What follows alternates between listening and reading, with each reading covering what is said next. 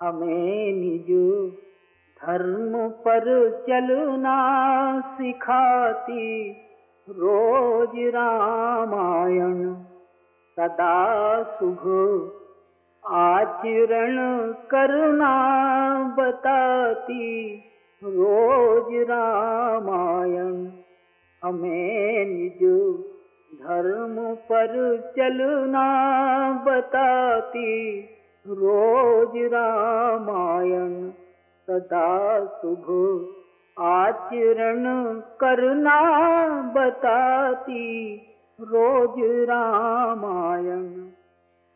परम सम्माननीय श्रोता महानुभाव, इस समय आपकी सेवा में श्री रामचरितमानस में भाई भाई विषय पर कुछ विचार प्रस्तुत किए जा रहे हैं। भाई भाई बड़ा ही महत्वपूर्ण रिश्ता है, बड़ा ही अनूठा संबंध है जीवन का।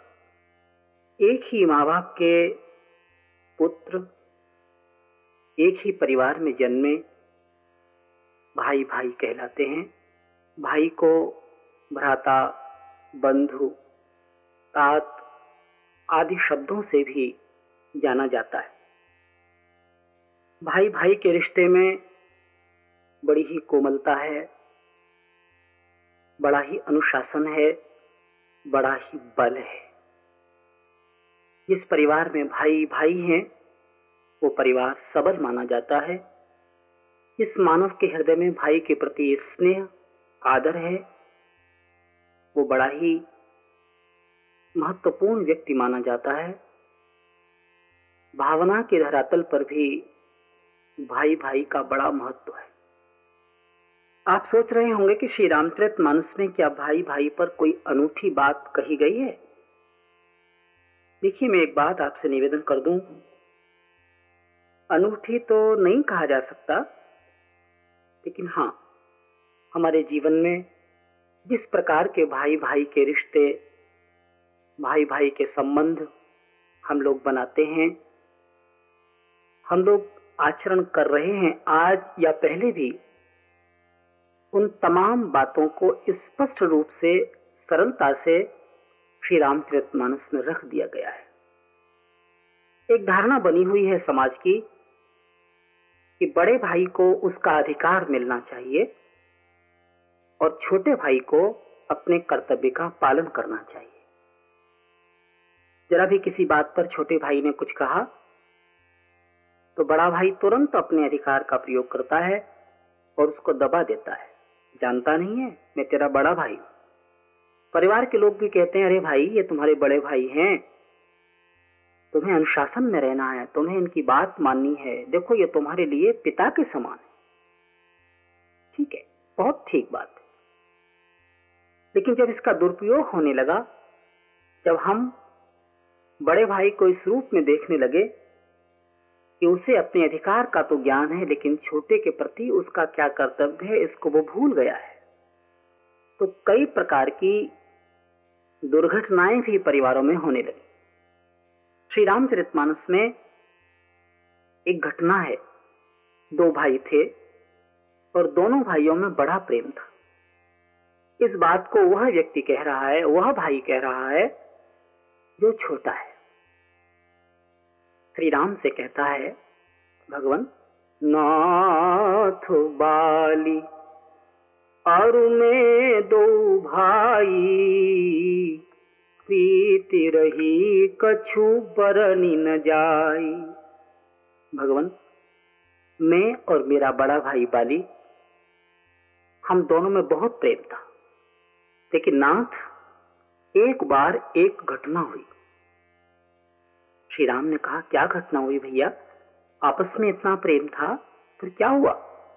बोले, महाराज, मय सुत मायावी ही आवा सो प्रभु हमारे गाँव महाराज मैं दानव का पुत्र मायावी एक बार हमारे गाँव में आया। आधी रात का समय था। अर्धरातिपुर द्वार पुकारा, बाली रिपु बल सही न पारा। भगवान, बाली बड़ा स्वाभिमानी था। जैसे ही अर्धरात्रि के समय उस दुष्ट राक्षस ने ललकारा, उपद्रव मचाना प्रारंभ किया, बस, क्या कहना था? बाली तुरंत घर से निकला और धावा बाली। देखी सो भागा। मैं पुनि गयऊ बंधु संग लागा। जैसे बाली को आता हुआ देखा तो वो राक्षस भागा और वो राक्षस आगे आगे भागा, बाली पीछे पीछे भागने लगा। मुझे इतना प्रेम था अपने बड़े भाई से कि मैं भी उसके साथ चला गया। एक बड़े भारी पहाड़ की गुफा के अंदर वो राक्षस घुस गया। गिरिबर गुहा पैठ सो जाई, तब बाली मोहे कहा बुझाई। जब वो गुफा के अंदर चला गया राक्षस तो बाली ने मुझे समझा कर कहा, देखो सुग्रीव, मैं इस गुफा के अंदर जा रहा हूँ। संभावना पूरी है कि मैं उसका वध करके वापस आऊँगा, लेकिन उसमें समय की कोई सीमा नहीं है। तुम एक काम करना, कहा क्या? कि परखे सुमोही, एक पखवारा, तुम पंद्रह दिन तक मेरी प्रतीक्षा करना। और नहीं आऊँ तो नहीं आवो, तब जाने सुमारा। परखी मोही, एक पखवारा नहीं आवो, तब ज्ञान सुमारा। नहीं आऊँ तो समझ लेना, तुम्हारा भाई तुमको छोड़कर चला गया। इस दुनिया में नहीं है। भगवान, मैंने बड़े बोझिल हृदय से भाई को गुफा में जाने दिया और डरता डरता बाहर ही प्रतीक्षा करने लगा। लेकिन नाथ, पंद्रह दिन गए, सोलह गए, सत्रह गए, बीस गए, बाईस गए, पच्चीस गए, एक महीना निकल गया।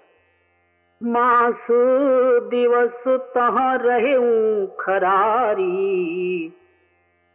जब एक महीने तक मैं वहाँ रहा और वो नहीं आया तो भगवान मैं वापस अपने यहाँ, अपने नगर में, अपने गाँव में आ गया। जब मैं गाँव में आया, बाली नहीं था, बाली हमारे यहाँ का राजा था, वो नहीं था तो मंत्रियों को चिंता हुई। तो उन लोगों ने मुझे मेरी इच्छा न रहने पर भी मंत्रिनपुर देखा, बिनु साई। दीन हु मोहि राज बरियाई। जबरन मुझे राजा बना दिया। लेकिन होनी तो कुछ और ही थी। बाली ताही मारी गृह आवा। बाली उसको समय तो अधिक लगा, लेकिन बाली उसको मारकर वापस घर जब आया उसने मुझे राजा बना हुआ देखा। देखी मोहे जियो, भेद बढ़ावा। उसके मन में भेद उत्पन्न हुआ। उसके मन में मेरे प्रति ये शंका उत्पन्न हुई कि ये मुझे छोड़कर क्यों चला आया जबकि महाराज, मैं तो पंद्रह दिन के बजाय एक महीने तक वहाँ प्रतीक्षा करता रहा। लेकिन क्या बताऊँ, नाथ? क्या हुआ? उसने मुझे रिपु समूह मोही। मारे सियति भारी, हरिली निसी सर्व सरुनारी महाराज मुझे दुश्मन की तरह मारा और मेरा सब कुछ छीन लिया, यहाँ तक कि मेरी नारी को भी छीन लिया। अच्छा उस नारी के छिन जाने के बाद मुझे चैन मिल गया हो? ऐसा भी नहीं है। तब बोले, ताके भयो रघुवीर कृपाला सकल भुवन में फिर बिहाला। यहाँ साप बस आवत नाही, तदपि सभी तरह मन माही। भगवान, यहाँ वो साप की वजह से आ नहीं पाता है, लेकिन फिर भी मेरे मन से उसका डर निकला नहीं है। कितना डर लगा रहता है हर समय कि न मालूम कब आकर मुझे क्या सजा दे दे। मैं बहुत दुखी हूँ, भगवान। देखा आपने? ये छोटा भाई सुग्रीव है। अगर देखा जाए तो इसका कोई दोष नहीं था, मंत्रियों ने ही इसको राजा बना दिया था। लेकिन चूँकि बड़ा भाई बाली बड़ा है, कुछ भी कर सकता है, कुछ भी सोच सकता है, बस उसने सोचा, इसको मारा, पीटा, घर से निकाल दिया, बेचारे का सब कुछ छीन लिया। ये भी एक भाई है। हमारे समाज में ऐसे भी भाई होंगे, अगर आप ढूंढेंगे तो मिलेंगे। लेकिन क्या कोई एक ऐसा श्री रामचरित मानस में भी तो ऐसे भाई हैं तो हम उनका जो उन्होंने किया वो हम करें? नहीं नहीं भाई, ये कथा है, ये घटना है, अगर आदर्श लेना है तो देखिए मैं आपको एक बात बताता हूँ, उससे हम सीखें। एक भाई हैं श्री राम उनके लिए यह निश्चित हो गया, महाराज दशरथ ने यह तय कर दिया कि मैं राम को राज्याभिषेक दे रहा हूँ युवराज पद पर आसीन कर रहा हूँ। मेरे बाद राम ही इस राज्य के राजा बनेंगे। और जैसे ये घोषणा हुई, राम राज अभिषेक सुनी हर्षे नर नारी, लगे सुमंगल सजन सब, विधि अनुकूल विचार। सब लोग बड़े हर्षित हैं कि चलो हमारे राम राजा बनेंगे। कोसलपुर बासी नर, नारी वृद्ध अरुबाल प्राण होते प्रियो लागही, सब कहा राम कृपाल।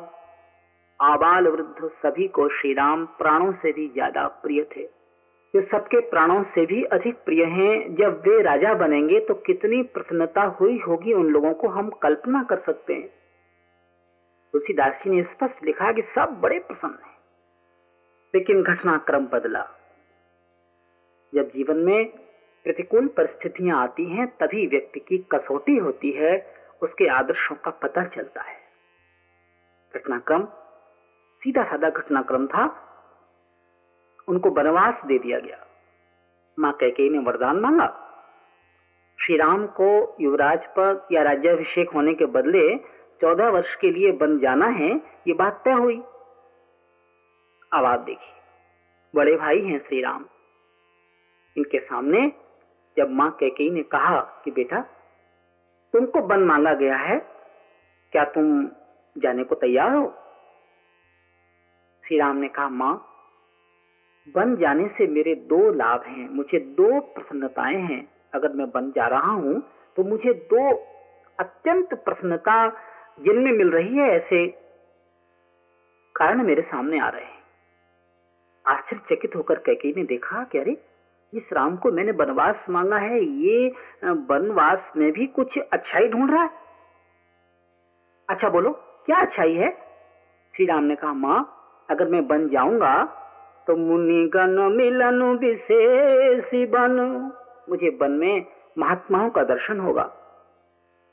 महात्माओं का दर्शन माँ बड़े भाग्य से होता है और वो भाग्य आपने मुझे स्वतः प्रदान कर दिया है। मैं बारंबार आपके चरणों में नतमस्तक हूँ। मुनिगण मिलन विशेष बनो, सब ही भाति ही तुमोर ओते ही महापितु आय सुबहुरी सम्मत जननी तो माँ बन जाने से मेरा इतना बड़ा काम होगा। और आपको मालूम है, इससे भी ज़्यादा मुझे किस बात की खुशी है? आपने दूसरे वरदान में मेरे प्यारे छोटे भाई भरत को राज्य मांगा है। माँ, भरत प्राण प्रिय, पावही राजू मेरा छोटा भाई, प्यारा भाई भरत राजा बनेगा। जो मेरे प्राणों से भी ज़्यादा प्रिय है, भारत के राजा बनने से जो संतोष मुझे होगा माँ, मेरे अपने राजा बनने से मुझे वो संतोष कदापि नहीं मिल सकता था। देखा आपने? ये भाई, जब छोटे भाई को राजा बनने की बात सुनते हैं अभी राजा बने देखेंगे तब तो बहुत दूर की बात है। सुनते हैं तो मगन हो जाते हैं, सुनते हैं तो गदगद हो जाते हैं। ये आदर्श है। हमारी कोई वस्तु जो हमको मिलने वाली है, हमको प्रसन्नता तब होनी चाहिए जब वो हमारे छोटे भाई को प्रदान की जा रही हो। यह है श्री रामचरित मानस में छोटे भाई को प्राप्त सुख की अनुभूति करके बड़े भाई का कर्तव्य। एक और बात मैं आपके सामने रखूँ। कभी कोई बात हम चाहते हैं और छोटा भाई उसके विपक्ष में है तो हम चेष्टा करते हैं कि इसको किसी भी तरह से अपने पक्ष में कर लें। चाहे उसके लिए हमें कुछ भी करना पड़े। यानी हमारा स्वार्थ सिद्ध हो रहा है तो छोटे भाई को भी हम उसमें कैसे खींच लें? ये भी आदत भाई भाई में होती है। अभी होती है, ऐसी बात नहीं है। ये श्री रामचरित मानस काल में भी एक भाई के मन में आई।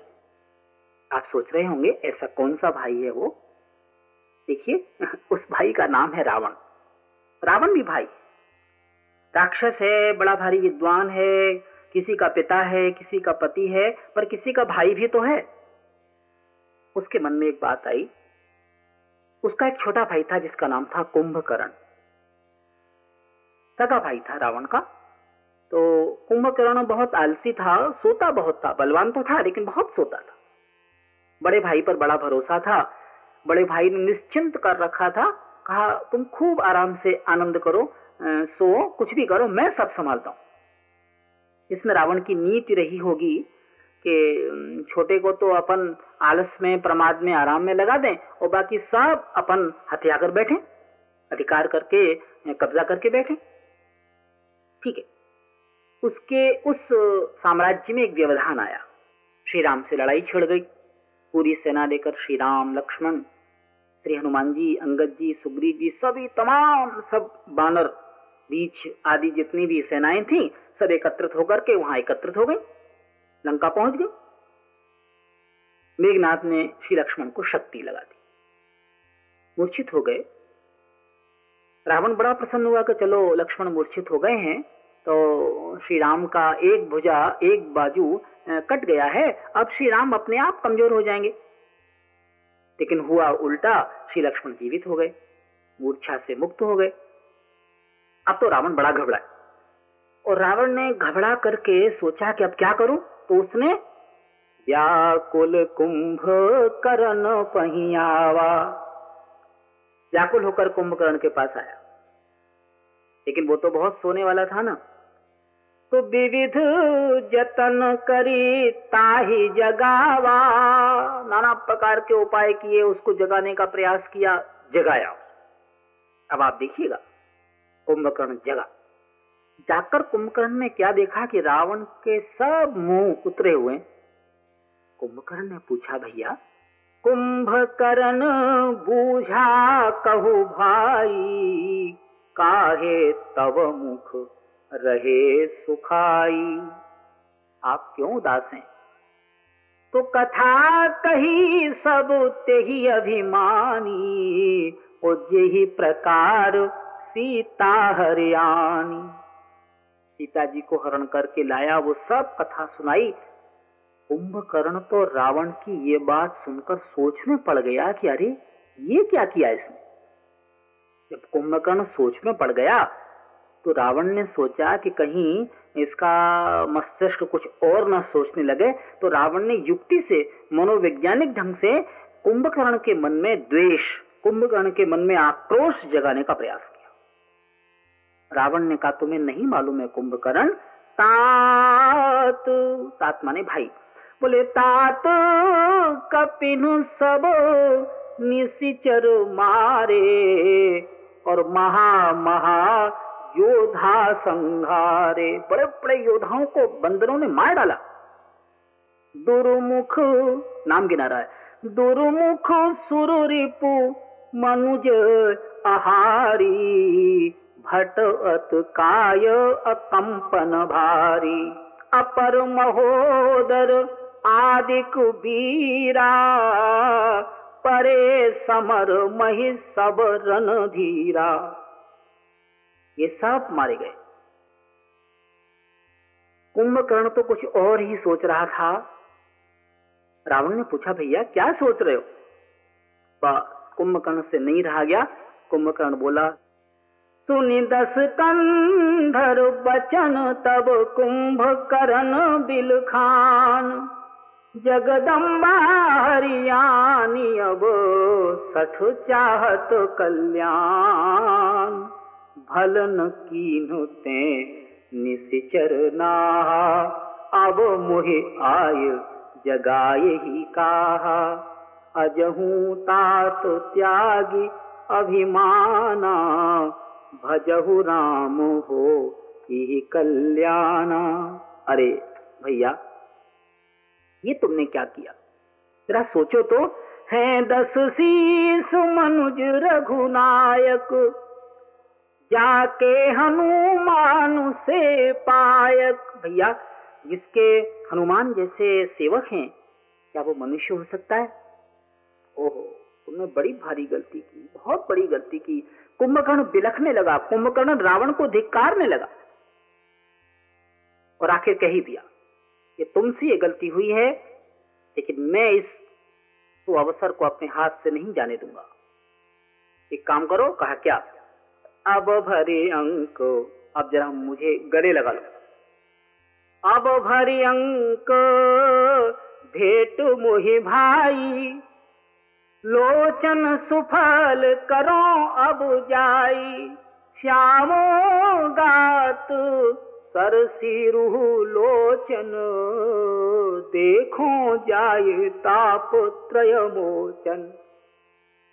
मैं उन सांवले प्रभु को इनके कमल के समान नेत्र हैं।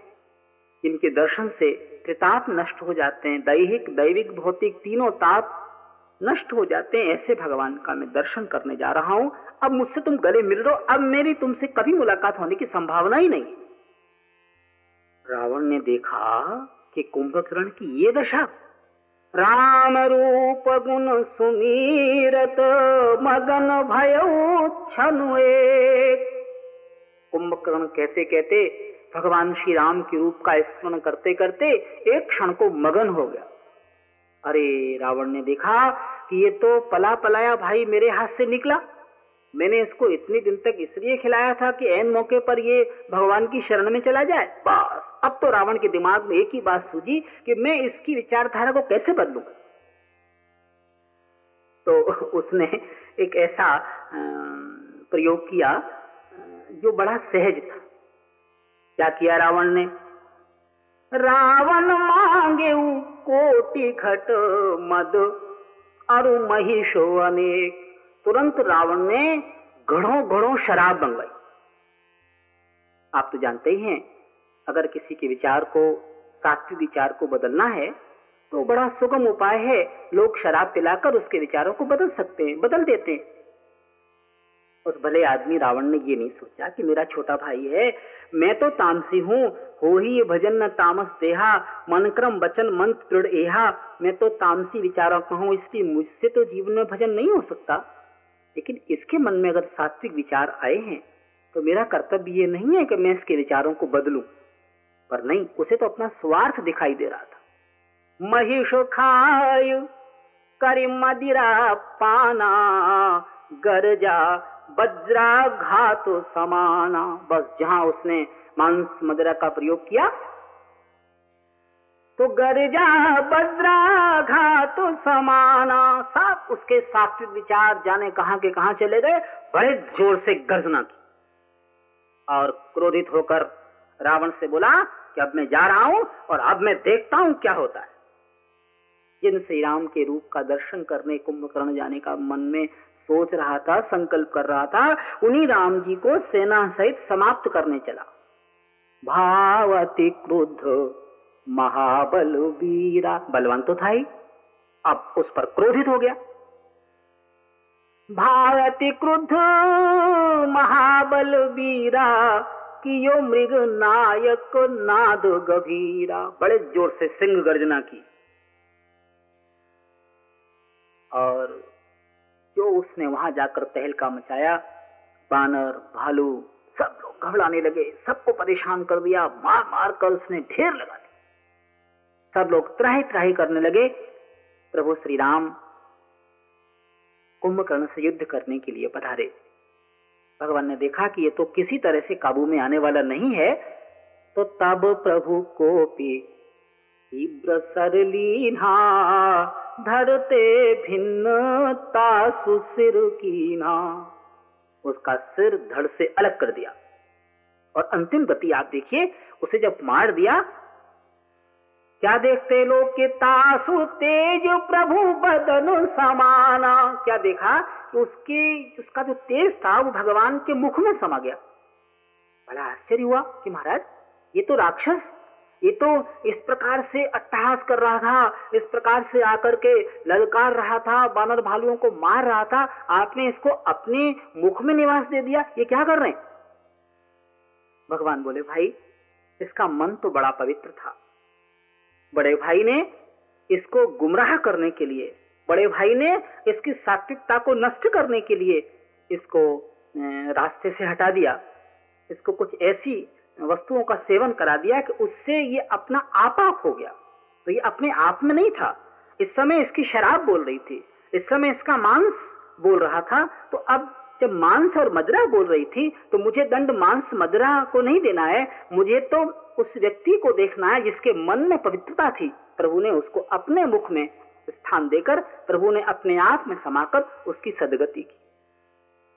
एक तो ये भाई हैं, श्रीमान जी, कि जो छोटे भाई की अच्छी विचारधारा अगर बनी भी है तो उसको कैसे बिगाड़े, इस प्रयास में लगे। अब जरा एक और भाई की बात सुनिए। ये भाई हैं श्री राम और इनके छोटे भाई हैं श्री लक्ष्मण।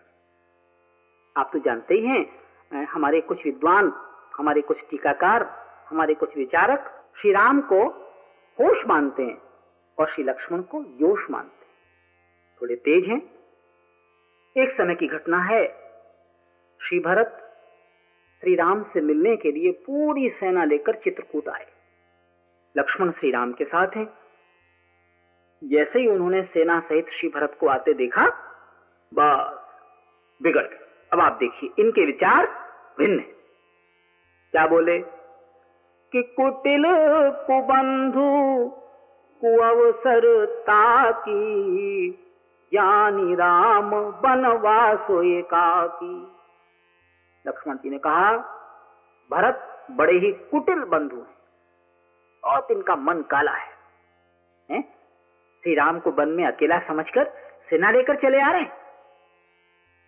मुझे जान पड़ता है, ये सोच रहे हैं कि करी कुमंत्र मन साज समाजू, आए करे अकंटक राजू। इन्होंने सोचा होगा कि चौदह वर्ष के बाद तो श्री राम पुनः वापस आ जाएँगे तो क्यों ना उनको समाप्त करके हम अपना अकंटक राज्य करें, कोई बात का झगड़ा ही ना रह जाए। पर महाराज देखिए, अगर इनके मन में ये बात नहीं होती तो जो जी होती न कपट कुचाली। क्या बढ़िया अनुमानित तर्क दे रहे हैं कि जो न जी जो जिया होती न कपट कुचाली, के ही सुहाती रथ बाजी गजाली। अगर इनके मन में किसी प्रकार की कुचाली नहीं होती तो ये सेना, ये हाथी, ये घोड़े, इन सबको लेकर नहीं आते। और क्रोध की पराकाष्ठा पर श्री लक्ष्मण पहुँच गए। कहते हैं जिमी करनी करो, दलय मृग राजू ले लपेटी लवा जिमी बाजू। तैसे ही भरत ही सेनु समेता, सानुज निदरिनी पातऊ खेता। आज मैं इनको समाप्त करके ही पीछे रहूँगा। अब आप देखिए, श्री लक्ष्मण को कितना पराकाष्ठा का क्रोध आ गया। श्री राम के स्थान पर कोई अपने आप को चतुर राजनीतिज्ञ कहने वाला व्यक्ति होता तो सोच लेता। कि अरे चलो अच्छा है, लक्ष्मण को क्रोध है, ये भरत को मार देंगे। तो मैं तो कह दूँगा भाई, मैं तो राज्य त्याग कर चला आया था, पर मैं क्या करूँ? लक्ष्मण ने मार दिया तो मैं तो निर्दोष साबित हो जाऊँगा। लेकिन नहीं, इस प्रकार की नीति उत्तम नीति नहीं है। श्री राम ने देखा कि लक्ष्मण का क्रोध व्यर्थ है। लक्ष्मण एक गलत दिशा पर जा रहे हैं।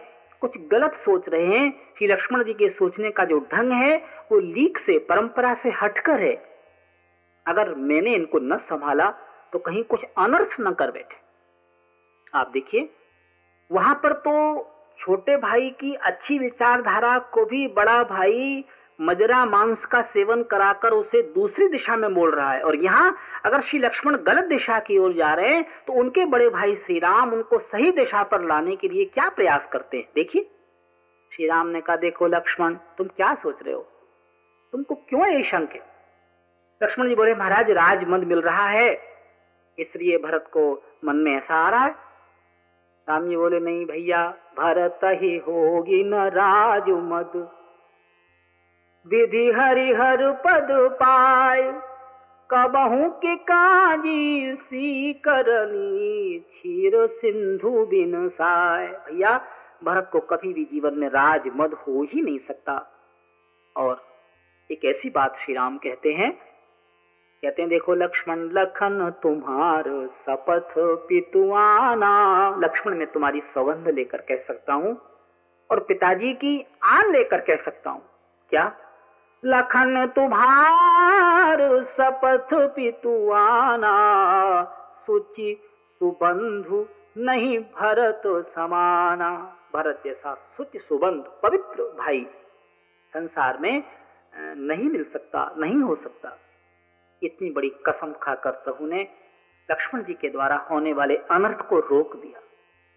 आप जानते हैं ये क्या है? ये है बड़े भाई के द्वारा छोटे भाई को सही दिशा में, सही मार्ग पर लाने का उत्तम प्रयास। हम विचार करें, कभी जीवन में हम ऐसा करते हैं? अगर हम करते हैं तो श्री राम है, और नहीं करते हैं, छोटे भाई की अच्छी विचारधारा को बदलने का प्रयास करते हैं तो हम रावण ही कहे जाएँगे, राम नहीं कहे जा सकते। छोटे हमारा आदर करें, छोटे हमारी बात माने, इसको तो हमने रट लिया है। पर हम बड़े हैं, हमको भी तो कुछ करना है, इस पर हमारा ध्यान ही नहीं है। अच्छा आप देखिए, बड़े को कितना क्षमाशील होना चाहिए, इसका भी एक बड़ा ही सुंदर उदाहरण श्री रामचरित मानस में प्रस्तुत है। एक समय की बात है श्री राम समुद्र के किनारे अपने मंत्रिमंडल के साथ विराजमान है, सुग्रीव और विभीषण से श्री राम एक बात पूछते हैं। श्री राम कहते हैं, भैया, सुग्रीव कहू कपीस, लंकापति बीरा के ही विधि तरियो। जलधि गंभीरा। सुग्रीव विभीषण इस गहरे समुद्र को हम कैसे पार करें? सुग्रीव तो ये बात सुनकर चुप हो गए। सोचा कि ये हमारे नए नए मंत्रिमंडल में शामिल हुए हैं। विभीषण जी यही बतावें तो ज़्यादा अच्छा है। यहाँ आए तो भगवान को कई दिन हो गए। चाहते तो पहले भी मुझसे पूछा जा सकता था। जब नहीं पूछा, इसका मतलब ये है कि ये बात विभीषण जैसी पूछी गई।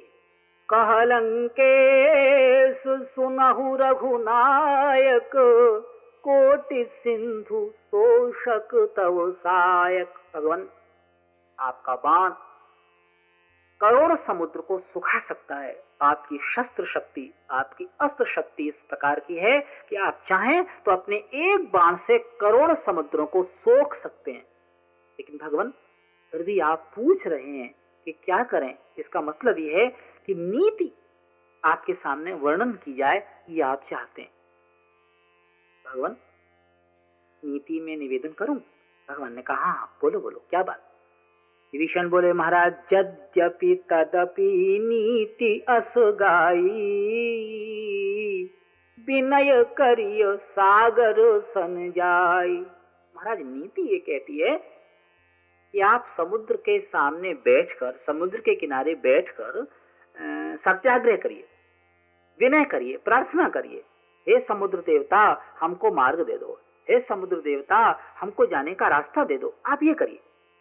भगवान ने देखा कि विभीषण ने ये बात कही है, इसको मेरे दल में तो कोई समर्थन देने वाला नहीं है। मैं प्रार्थना करने बैठ जाऊँगा, सत्याग्रह करने बैठ जाऊँगा तो हनुमान जी क्या सोचेंगे? हनुमान जी महाराज तो बड़े सबल हैं, पूरी सेना के सहित पहुँचाने की शक्ति रखते हैं रावण को पूरी लंका के सहित यहाँ लाने की शक्ति रखते हैं। अब मैं सत्याग्रह करने बैठू, हनुमान जी तो समर्थन देने वाले नहीं। और कोई? बोले, और कौन समर्थन देगा? भगवान ने विभीषण की ओर देखा और इशारे से आँखों ही आँखों में पूछा कि विभीषण, एक बात बताओ, तुमने ये बात क्या सोचकर कही है? आप तो जानते हैं, कुछ बातें ऐसी होती हैं जो हम मुख से कहते हैं। कुछ बातें ऐसी होती हैं जो हम आँखों से कहते हैं। आज श्री राम विभीषण से आँखों ही आँखों में पूछ रहे हैं कि बताओ विभीषण, इसमें क्या तुम्हारी नीति है? क्या पॉलिसी है? विभीषण ने कहा, महाराज, सचमुच नीति यही है। कहा, क्यों? बोले, देखिए भगवान, मैं जब चला हूँ रावण के यहाँ से यहाँ आया हूँ तो मेरे पीछे रावण ने अपने गुप्तचर लगा दिए। श्री रामचरित मानस से भी संकेत है कि जब ही विभीषण प्रभु पही आए पाछे रावण दूत पठाए। महाराज, मेरे पीछे रावण की सीआईडी कहिए या गुप्तचर कहिए लगे। यहाँ जो कुछ हो रहा है, इसकी सूचना रावण को पहुँच रही है। जब मैं यहाँ आया, मुझे नहीं अंदर प्रवेश मिला।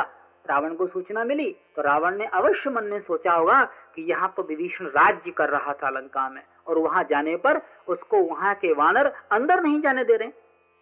बड़ा प्रसन्न हुआ होगा महाराज। और जब आपने मुझे अंदर बुलाकर मेरा तिलक कर दिया, श्री राम ने सिंधु का नीर मंगाया, है, और विभीषण का तिलक कर दिया, सुंदरकांड में एक कथा आती। अस कही राम, तिलक ते ही सारा, ऐसा कहकर श्री राम ने तिलक कर दिया मतलब लंका का राजा बना दिया। तो भगवान, जब ये सूचना रावण को मिली तो रावण ने भी बड़ा हंसा होगा मन में, सोचा होगा कि देखो, मैं अभी जीवित हूँ और श्री राम ने विभीषण को लंका का राजा बना दिया। बिल्कुल अकल नहीं है उसको। इसीलिए बिना अकल का समझकर उसके पिता ने घर से निकाल दिया है। तभी तो वनवास भेज दिया। भगवान मुस्कुराए, बोले हाँ बात तो आप सही सी कह रहे हैं, लेकिन इसमें क्या नीति है? बोले, महाराज, नीति ये है, अभी जो यहाँ मीटिंग हो रही है, जो बैठक हो रही है, जो विचार विमर्श हो रहा है अभी इसकी सूचना रावण को नहीं है। जब इस मीटिंग से उठकर, इस बैठक से उठकर आप कोई क्रिया करेंगे, उसकी सूचना रावण को पहुंचेगी। मान लीजिए आपने यहाँ से उठकर समुद्र पर पुल बांधना प्रारंभ कर दिया। तो जानते हैं क्या होगा? इधर हम समुद्र पर पुल बांधने का प्रयास करेंगे, उधर रावण यह प्रयास करेगा कि समुद्र पर पुल न बंध पावे। बस उसके बम वर्षक विमान उड़ेंगे और हमारे पुल को तोड़ने में लग जाएँगे। जो पुल एक दिन में, एक माह में हम बांधने का प्रयास करेंगे, रावण उस पुल को सौ वर्ष तक भी न बंधे, इस प्रयास में लग जाएगा। महाराज तो लड़ाई तो यहीं प्रारंभ हो जाएगी। लंका जाकर लड़ने का तो अवसर ही नहीं आ पाएगा एक काम करिए, कहा क्या? बोले, आप समुद्र के आगे सत्याग्रह करने बैठ जाइए। रावण को सूचना मिलेगी। रावण सोचेगा कि जो समुद्र से मार्ग मांग रहा है, वो क्या अकल रखता होगा? समुद्र तो मार्ग देने वाला है नहीं, बस वो बेफिक्र हो जाएगा। इधर की कोई सूचना भी नहीं सुनेगा। जब इधर की कोई सूचना भी नहीं सुनेगा वो रावण, बस पीछे पुल बाँध लिया जाएगा। और रावण उसको तोड़ने का प्रयास करे करे, उसके पहले ही हम लोग लंका में पूरी सेना के साथ पहुँच जाएँगे। तो हमारा पॉलिसी है, नीति ये है, यद्यपि तदपि नीति असगाई कि विनय करियो सागर सन जाई समुद्र के आगे हम लोग विनय करें। आप विनय करिए। अब आप देखिए। मंत्र नय लक्ष्मण मन भावा कि लक्ष्मण को ये बात अच्छी नहीं लगी। और राम बचन सुनी, अति दुख पावा। श्री राम की बात सुनकर बड़े दुखी हुए। सहन भी नहीं कर सके। अगर सहन कर जाते तो श्री राम की उच्चता का, श्री राम के आदर्श का पता कैसे चलता? तुरंत बिगड़ गए बोले, महाराज नाथ, भगवान! जोश आ गया श्री लक्ष्मण को। बोले नाथ दैव कर कवन भरोसा। सोखिय सिंधु करिय मन रोषा। कादर मन कर एक अधारा। ये दैव दैव आलसी पुकारा। महाराज, ये तो आलसियों की बातें हैं, ये तो कायरों की बातें हैं। अब आप देखिए, भरी सभा में छोटा भाई बड़े भाई को अपशब्द कह रहा है। सुनत भी हँसी, बोले रघुबीरा कि ऐसे ही करब धरहु मन धीरा। श्री राम ने श्री लक्ष्मण को आँख नहीं दिखाई, बल्कि श्री राम श्री लक्ष्मण की बात सुनते हैं और सुनने के बाद आश्वासन देते हैं कि लक्ष्मण, चिंता मत करो। समय आया और ज़रूरत हुई तो हम ऐसा ही करेंगे जैसा तुम कह रहे। प्रभु श्री राम ने विभीषण की ओर देखकर संकेत दिया, बोले, विभीषण, समझे? आप तो देखा? छोटे भाई के इतने भयंकर व्यवहार को भी श्री राम बड़े भाई ने कितने प्यार से, कितने स्नेह से, कितनी क्षमा से उसको स्वीकार किया और उसको ग्रहण किया और खाली आश्वासन नहीं दिया। जब समय आया, क्या करते हैं राम जी? विनय न मानत जलधि जड़। यानी ये सब बात पूरी हुई तो पूरी होने के बाद श्री राम समुद्र के किनारे जाकर बैठ गए, सत्याग्रह करने लगे, अनशन करने लगे, प्रार्थना करने लगे, भाई, हमको मार्ग दे दो, हमको मार्ग दे दो। पर समुद्र कहाँ मार्ग देने वाला था? हुआ क्या? विनय न मानत जलधि जड़ गए तीन दिन भी तीन दिन निकल गए। तो बोले, राम, सकोप तब, भय बिनु हो इन प्रीत। श्री राम ने क्रोधित होकर कहा, बिना भय के प्रीति होती ही नहीं। तुरंत आवाज़ लगाई किसको? लक्ष्मण लक्ष्मण। लक्ष्मण जी को बुलाया। बोले हाँ महाराज बोले, बान, सरासन आनो। लाना धनुष बाण लक्ष्मण, तुमने जो कहा था, वही करेंगे। सोखो बारिधि दिशिख कृषाणु क्यों महाराज?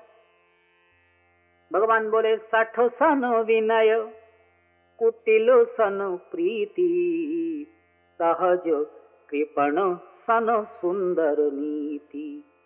ममता रत सन ज्ञान कहानी अतिलोभी सन बिरति बखानी, क्रोधी सम कामी हरि कथा ऊसर बीज पये फल जथा। अस कही रघुपति चाप चढ़ावा तो यह मत लक्ष्मण के मन भावा। लक्ष्मण प्रसन्न हो गए। ऐसा कहकर जब श्री राम ने जब धनुष पर बाण रखा, बस यह मत लक्ष्मण के मन भावा। लक्ष्मण जी मगन हो गए। छोटे भाई की बात कितने धैर्य से सुनी है श्री राम ने। ये बड़े भाई का कर्तव्य होना चाहिए। आपका छोटा भाई अपने कोई विचार रखता है तो आप बड़े हैं इस गुमान में। इस अभिमान में उसकी बात भी न सुने, ये उचित नहीं। आप उसकी बात सुने। उचित है तो मान लें, कोई बुराई नहीं।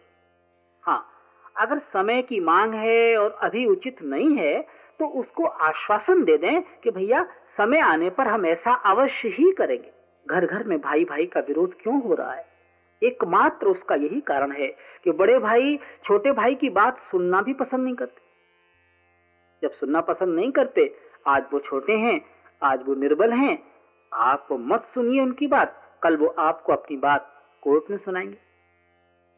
श्री रामचरित मानस में बाल कांड में गुरु विश्वामित्र जी महाराज के पास जब श्री राम और श्री लक्ष्मण दोनों पहुँचते हैं तो वहाँ एक बड़ा ही रहस्यपूर्ण शब्द वाक्य में पिरोकर विश्वामित्र जी कहते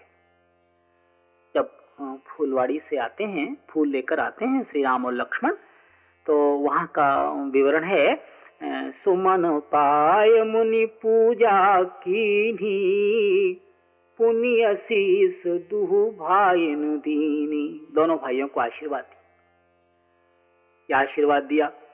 सुफल मनोरथ हो ही तुम्हारे, राम लखन सुने भय सुखारे। श्री राम और लक्ष्मण दोनों ही इस बात को सुनकर सुखी हुए। अच्छा अगर आप इसका पूर्व घटनाक्रम देखें, पूर्व की कथा को समझें तो उस पुष्प वाटिका में, फुलवारी में श्री राम को जानकी जी का दर्शन हुआ है। और श्री राम सीता जी पर, जानकी जी पर मुग्ध हो गए। श्री राम कहते हैं लक्ष्मण जी से, वहाँ पर पुष्प वाटिका में, बोले, देखो लक्ष्मण, ये ता तो जनक तनया यह सोई। धनुष यज्ञ यही कारण होई। पूजन गौरी सखी ले आई। करत प्रकाश फिर फुलवाई जा सुबिलो की अलौकिक शोभा। सहज पुनीत मोर मन क्षोभा, सो सब कारण ज्ञान विधाता हर कहीं सुभद अंग सुन भ्राता। हृदय सराहत सिय लुनाई गुरु समीप गवने दो भाई। गुरु जी के पास आए। राम कहा, सब कौशिक पाही। सरल स्वभाव छुअत छल नाही। श्री राम ने सब कुछ विश्वामित्र जी महाराज के सामने निवेदन कर दिया कि महाराज, ऐसा ऐसा हुआ। अब देखिए, मनोरथ तो श्री राम के मन में है, अगर कुछ है तो। लक्ष्मण जी के मन में तो कुछ नहीं है। लेकिन आप ध्यान दें जब श्री विश्वामित्र जी कहते हैं कि सुफल मनोरथ हो ही तुम्हारे तुम्हारे मनोरथ सुफल हो तो श्री राम भी सुखी हुए और राम लखन सुनि भये सुखारे। राम जी भी सुखी हुए और लक्ष्मण जी भी सुखी हुए। लक्ष्मण जी क्यों सुखी हो रहे हैं? क्या सुंदर देखिए, छोटे भाई का एक पवित्र आदर्श। लक्ष्मण कह रहे हैं, लक्ष्मण मन में विचार कर रहे हैं कि मेरे बड़े भैया का मनोरथ सफल हो, मेरे बड़े भैया श्री राम को मन की बात प्राप्त हो जाए तो इनकी खुशी में ही मेरी खुशी है। ये है अपने बड़े भाई की खुशी के लिए अपने मन की समस्त साधनाएँ, अपने मन की समस्त शुभकामनाएँ बड़े भाई के साथ लगाने वाले श्री लक्ष्मण। और इतना ही नहीं, आपको मैं एक और बात निवेदन करूँ। जब कभी बड़े भाई की प्रतिष्ठा पर कोई बात आती है, आई। राजा जनक के दरबार में जब किसी से धनुष न टूटा तो जनक जी थोड़े क्रोधित हो गए। और क्रोधित होकर उन्होंने एक ऐसी बात कह दी। जनक जी बोले कि अब जनी को माखे भट मानी, पीर विहीन मही में जानी। अब कोई योद्धा नाराज़ न हो। मन में किसी प्रकार का क्रोध न लावे। मैं जान चुका हूँ कि पृथ्वी पर अब योद्धा है ही नहीं। वीर विहीन मही में जानी। पृथ्वी वीरों से विहीन हो गई। मैंने समझ लिया। आस, निज निज गृह जाहू, और लिखा न विधि बेदेही विवाहू। यहाँ तक कह गए बोले, जो जन तेऊ बिनु भट्ट भुवि भाई तो पन कर हो तेऊ न हसाई। अगर मुझे पता होता कि संसार में वीर पुरुष है ही नहीं, योद्धा है ही नहीं तो मैं ऐसी प्रतिज्ञा ही नहीं करता। संसार में कोई योद्धा है ही नहीं। जनक जी ने जब खुली सभा में ये बात कह दी, अब आप देखिए। अपना कोई ध्यान नहीं है लक्ष्मण जी को। ध्यान किसका है? बड़े भैया के सम्मान का ध्यान है कि इनके सामने ये बात कह दी तो ये भी तो उसमें आ गए। माँ के लखन कुटिल भई भोहे। रद पट फर कत नयन रिसो है कही न सकत रघुबीर डरो लगे बचन जनुपान नाय राम पद कमल सिर बोले गिरा प्रमाण। नहीं रहा गया। श्री राम के चरणों में मस्तक झुकाकर बोले ताकि दुनिया ये समझ ले कि मैं नहीं बोल रहा हूँ। श्री राम का आशीष बोल रहा है। श्री राम की कृपा बोल रही है। बड़े भाई का प्यार बोल रहा है। उनके सम्मान रक्षा के लिए श्री लक्ष्मण ने कहा कि ये क्या कह रहे हैं आप? अरे रघुवंश जहाँ को हो हमारे वंश में से कोई भी व्यक्ति वहाँ हो, उस समाज में ऐसा नहीं कहा जा सकता, जैसा इन्होंने कहा है। रघुवंश महा जहाँ को हो समाज अस कह न कोई। कही जनक जैसे अनुचित बानी, विद्यमान रघुकुल मणि जानी। जैसी राजा जनक ने इस प्रकार की वाणी बोली है, ऐसी श्री राम के सामने नहीं बोलनी चाहिए थी। श्री राम के सम्मान रक्षा में श्री लक्ष्मण ने राजा जनक जैसे इतने वरिष्ठ, वयोवृद्ध पिता तुल्य राजा को भी कह डाला कि आपको ऐसा नहीं कहना चाहिए। बड़े भाई का सम्मान इतना कर रहे हैं श्री लक्ष्मण।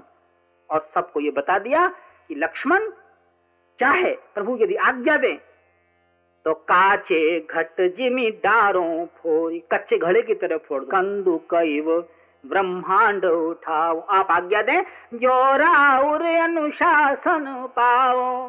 कंदु कैव ब्रह्मांड उठाओ काचे घट जिमी डारो फोरी। सकऊ मेरु मूल कैव तोरी, तव प्रताप महिमा भगवाना, को बापुरो पिनाक पुराना। अरे कमल नाल जिमी चाप चढ़ावो। ये क्या कह रहे किसी से उठा नहीं? किसी से चढ़ाया नहीं क्या? आपकी यदि कृपा हो जाए आप आज्ञा भर दे दें तो कमल नाल जिमी चाप चढ़ावो, जो जन सत प्रमाण ले धावो। तोरो छत्रक दंड जिमी, तव प्रताप बलनाथ जो न करो। प्रभु पद सपथ करन धरो धनुभात भगवान, अगर ऐसा न करो तो मैं आपके चरणों की सौगंध खाकर कहता हूँ, कभी हाथ में धनुष बाण नहीं लूँगा। भगवान के सम्मान, रक्षा में। लक्ष्मण जी महाराज, पूरा ख्याल रख रहे हैं और श्री बड़े भैया का, श्री राम का पूरा सम्मान कैसे सुरक्षित रहे, उसके लिए प्रयासरत है। देखा आपने? यह छोटे भाई के द्वारा बड़े भाई के सम्मान, रक्षा में प्रयास और सम्मान की रक्षा। एक और बात देखिए। श्री लक्ष्मण देख रहे हैं, श्री राम दुखी है। कहा? जब सीता जी का हरण हो गया और राम जी रोने लगे। रोने की तो बड़ी लंबी कथा है। रोते रोते श्री राम ढूंढते ढूंढते सीता जी को सुग्रीव के यहाँ पहुँचे। सुग्रीव जी से मित्रता हुई। भगवान ने सुग्रीव को मित्र बनाया और उसके बाद उनको राज्य दिला दिया और वहाँ विश्राम करने लगे। जब चातुर्मास पूरा हो गया तो श्री राम एक दिन बड़े दुखी हुए। श्री राम ने कहा, देखो सुग्रीव भी मुझे भूल गया, है? सुग्रीवहु सुधि मोरी बिसारी पावा राज कोशपुर नारी। खजाना मिल गया, पत्नी मिल गई, सुख वैभव मिल गया, वो भी मुझे भूल गया। बड़े दुखी हुए। और दुखी होकर ये कह गए कि जही सायक मारा में बाली यही सरहतों मूढ़ कहा काली। उस मूर्ख को मैं उसी बाण से कल मारूँगा, जिससे मैंने बाली को मारा था। लक्ष्मण जी बोले, महाराज, देखिए भगवान कल की बात हमारे वंश में कुछ जचती नहीं है। कभी सफल नहीं हुई। हमारे पूज्य पिताजी ने, महाराज दशरथ ने ये सोचा था कि हम श्री राम को कल युवराज पद देंगे, कल राज्याभिषेक करेंगे उनका। आप देखिए, वो कल जो है चौदह वर्ष के लिए टल गया। अब आप भी कह रहे हैं कि सुग्रीव को हम कल मारेंगे तो कल का मतलब मानो महाराज जाने कितना लंबा हो जाए? इसलिए एक काम करिए, कहा क्या? बोले, आप बड़े भाई, आपने बड़े भाई बारी को दंड दिया। मैं छोटा भाई लक्ष्मण, अब मैं छोटे भाई सुग्रीव को दंड देता हूँ। बस धनुष्मान देकर चल दिए। आपको मालूम है, इसमें श्री लक्ष्मण जी के मन का आक्रोश नहीं है। इसमें श्री लक्ष्मण जी के मन में ये नहीं है कि मेरी वीरता लोग जाने।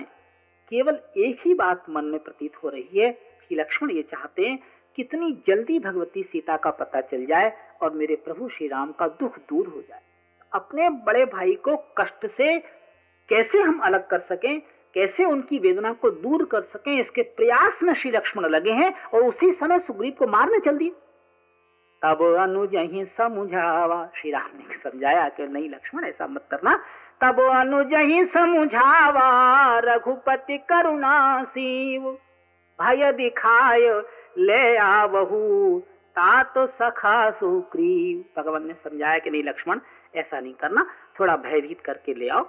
आखिर तो हमारा मित्र है, अगर उसने कोई गलती की भी है तो परवा श्री रामचरित मानस में, बड़े भाई श्री राम छोटे भाई श्री लक्ष्मण अपने अपने कर्तव्य का पालन करते श्री रामचरित मानस में भी भाई भाई लड़े हैं तो किस बात पर लड़े हैं। बड़ा भाई कहता है, छोटे भाई से, कि नहीं नहीं, ये राज्य तेरा है। छोटा भाई कहता है, नहीं भैया, ये राज्य तुम्हारा है। यानी जब भाई भाई ऐसी भावना पर आ जाए कि बड़ा समझे कि छोटे का है, छोटा समझे कि नहीं, बड़े का है, तब भाई भाई का रिश्ता तो व्यवस्थित लगता है, सुंदर लगता है, आदर्शमय रिश्ता होता है और सच्चा रिश्ता होता है। हम बड़े हैं तो बड़े का आदर्श क्या होना चाहिए? ये सीखें।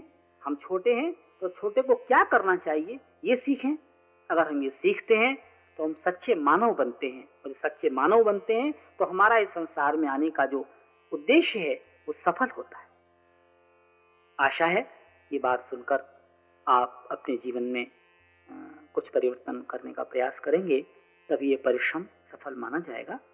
आइए, भगवान नाम ने श्री राम जय राम, जय जय राम। श्री राम जय राम जय जय राम श्री राम जय राम जय जय राम श्री राम जय राम जय जय राम श्री राम जय जय राम जय जय राम बोलिए राजा रामचंद्र महाराज